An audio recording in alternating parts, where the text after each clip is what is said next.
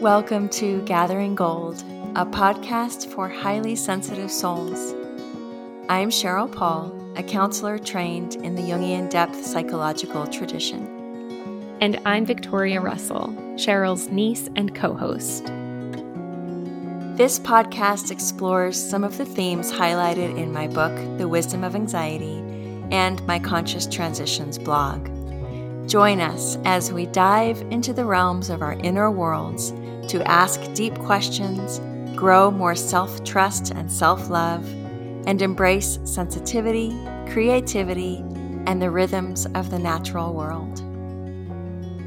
If you would like to connect with me, Victoria, and others in the Gathering Gold listener community and support the podcast to help us continue our work, please consider joining our Patreon at patreon.com slash gatheringgold.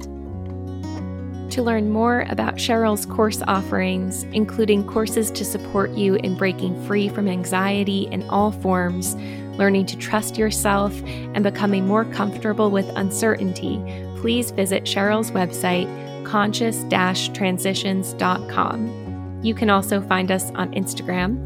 Cheryl is at Wisdom of Anxiety, and I am at Perennials Podcast. Thank you for listening. Hello, Gathering Gold listeners. This is Cheryl, and I am here on my own again this week as Victoria is taking a much-needed rest.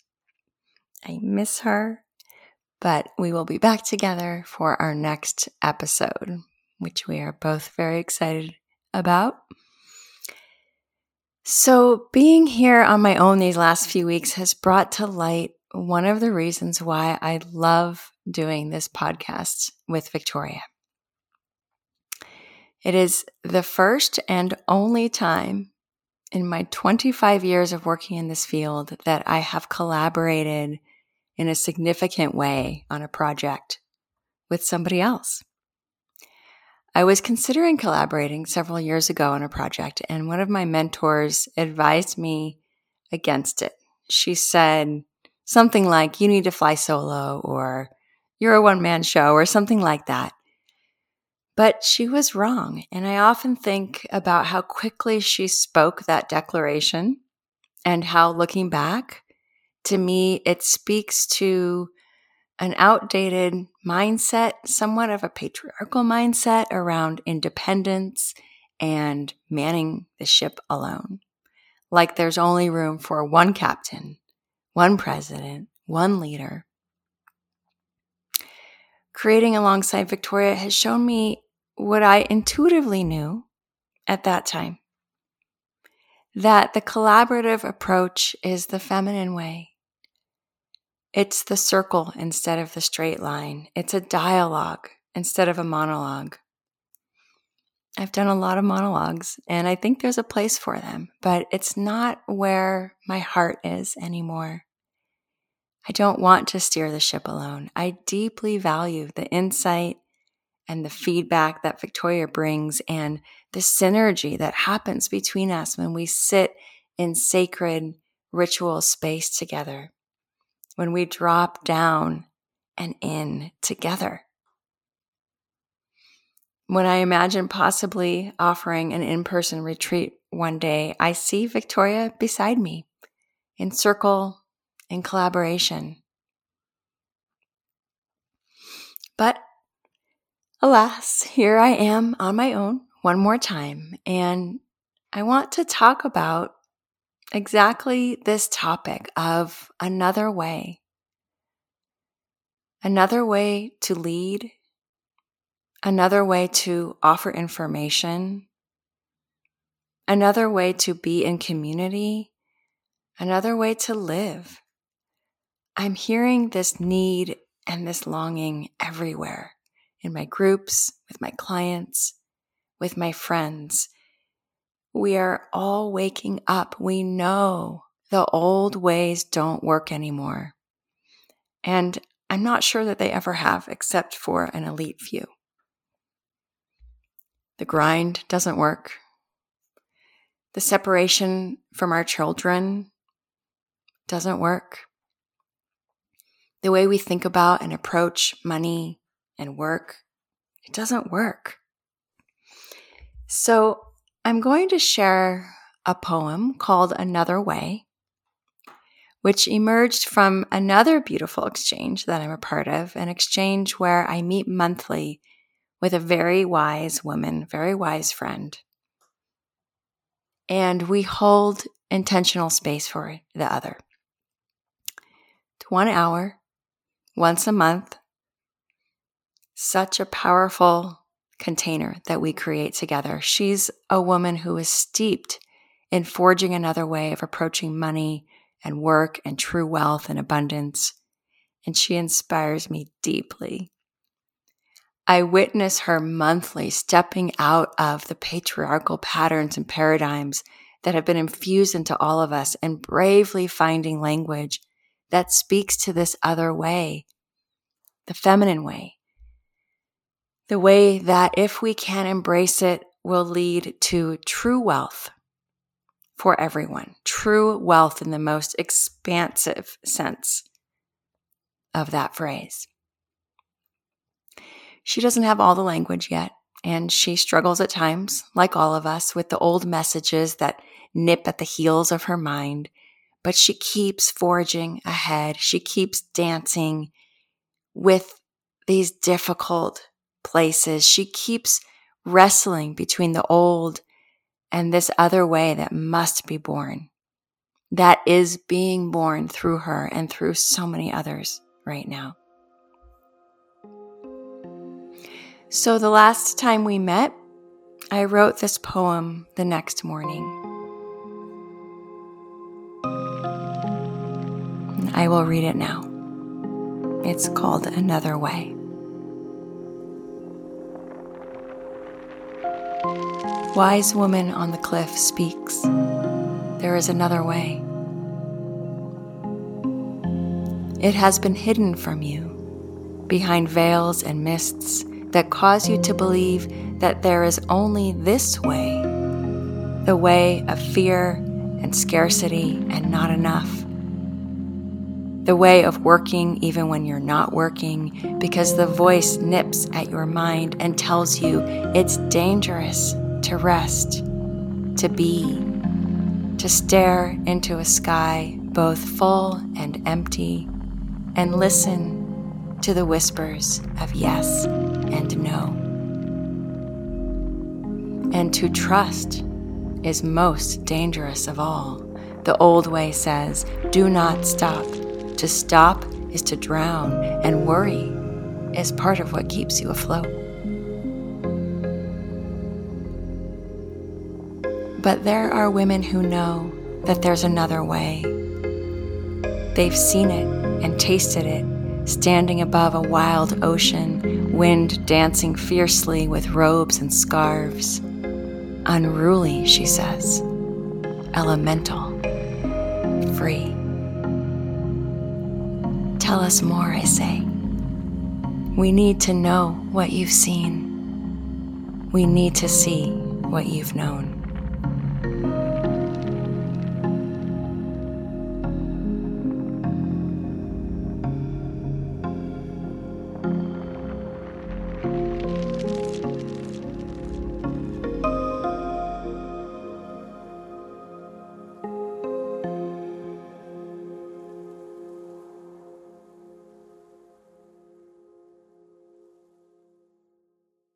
I'm curious where this poem lands in you,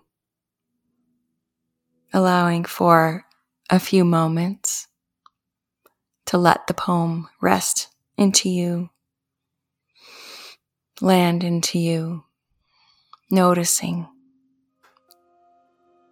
where it lands, how it lands.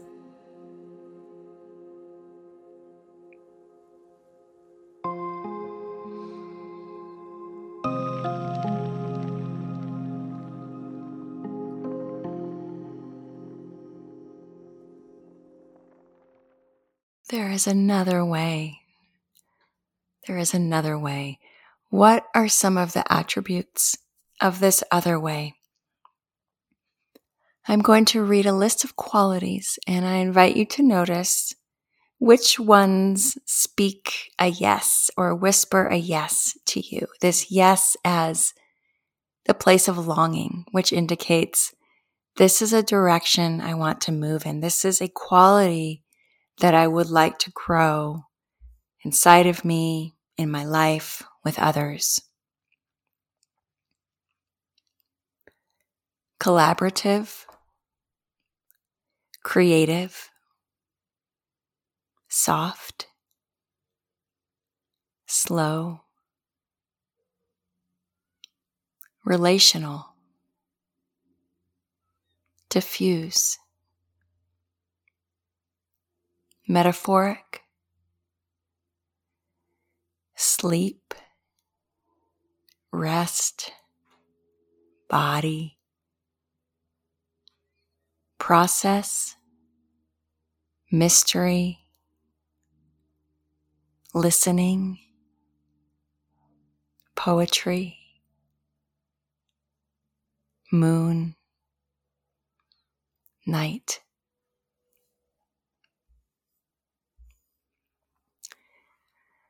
These are all qualities of the feminine. And we also need qualities of the sacred masculine.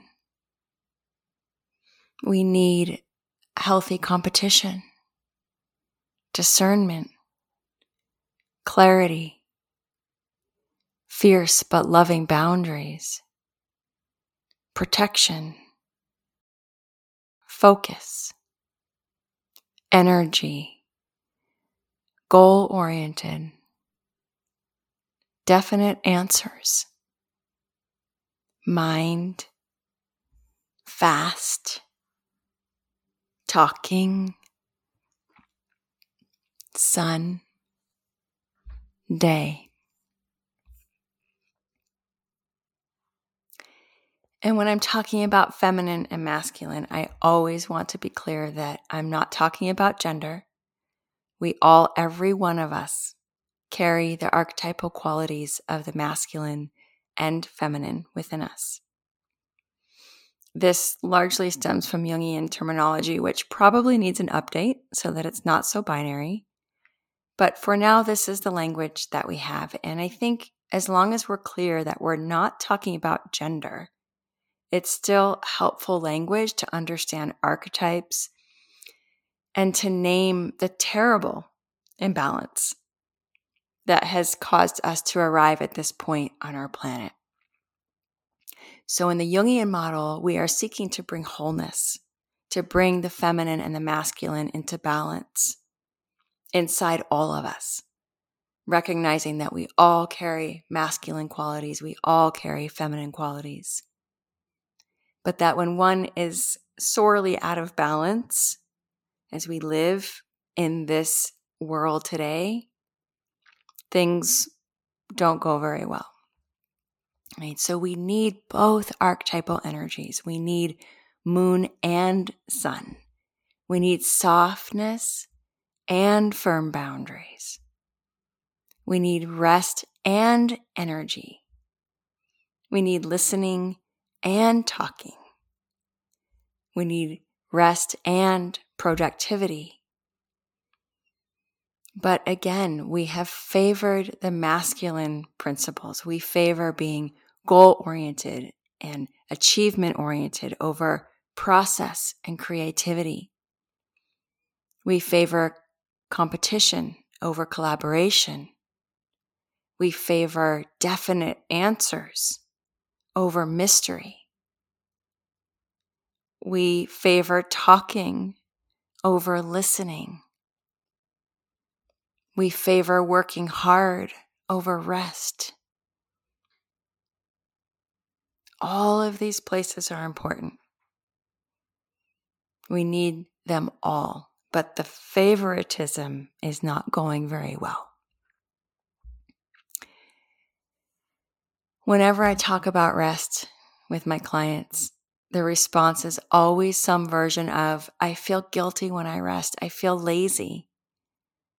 Where in the world did we learn that rest is lazy? Well, we learned it everywhere. We grew up learning. that to be productive and to achieve is the ultimate goal. And to sit and do nothing is considered unproductive.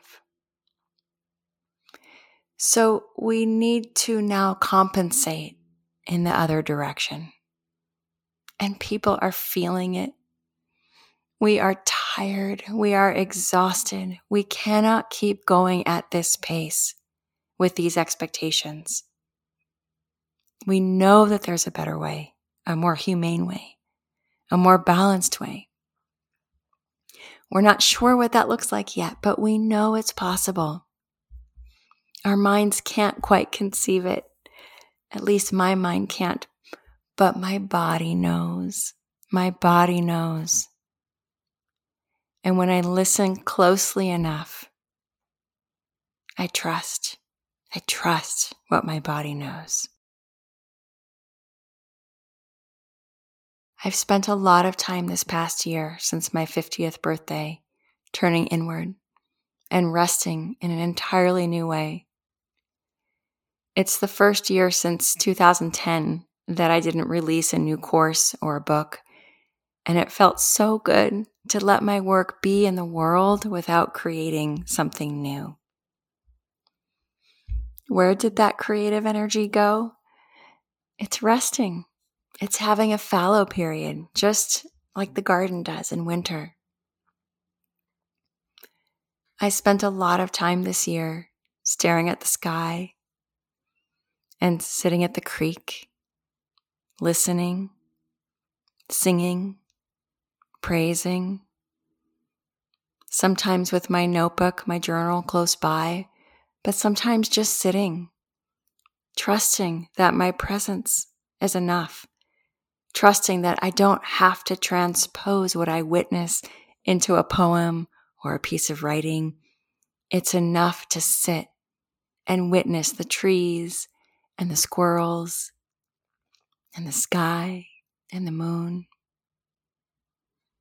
It's enough to praise the water in the creek. It's enough to listen to the birds singing.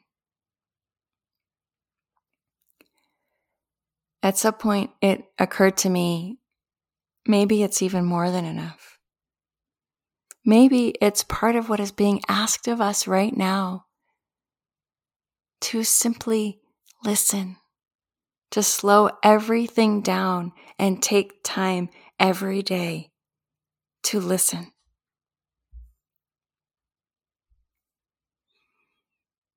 And from this year of deeper rest, taking more naps than I've ever taken, prioritizing sleep and my body in an entirely new way, I can feel some energy returning.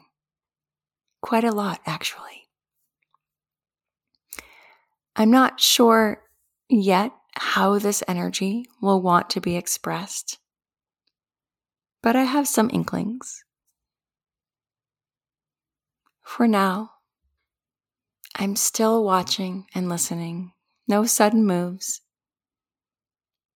I'm noticing how the energy to create comes from a replenished well of being, not from a need to strive or override, even when I'm depleted. For the first time since giving birth to Everest more than eighteen years ago, I don't feel depleted. I feel restored, and I'm ready. I'm excited to see what I will birth next.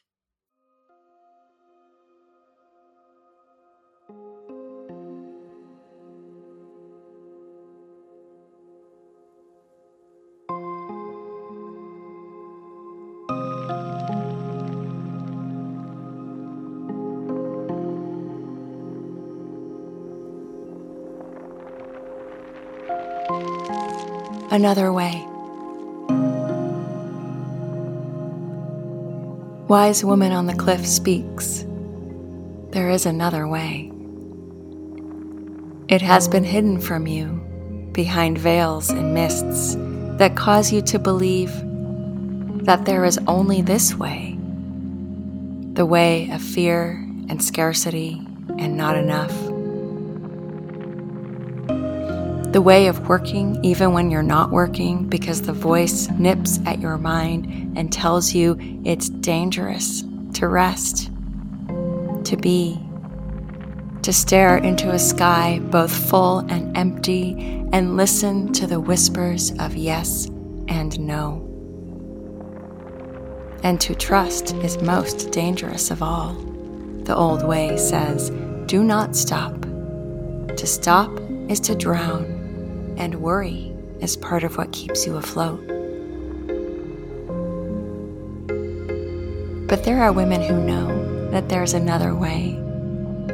They've seen it and tasted it, standing above a wild ocean, wind dancing fiercely with robes and scarves, unruly, she says, elemental, free. Tell us more, I say. We need to know what you've seen. We need to see what you've known.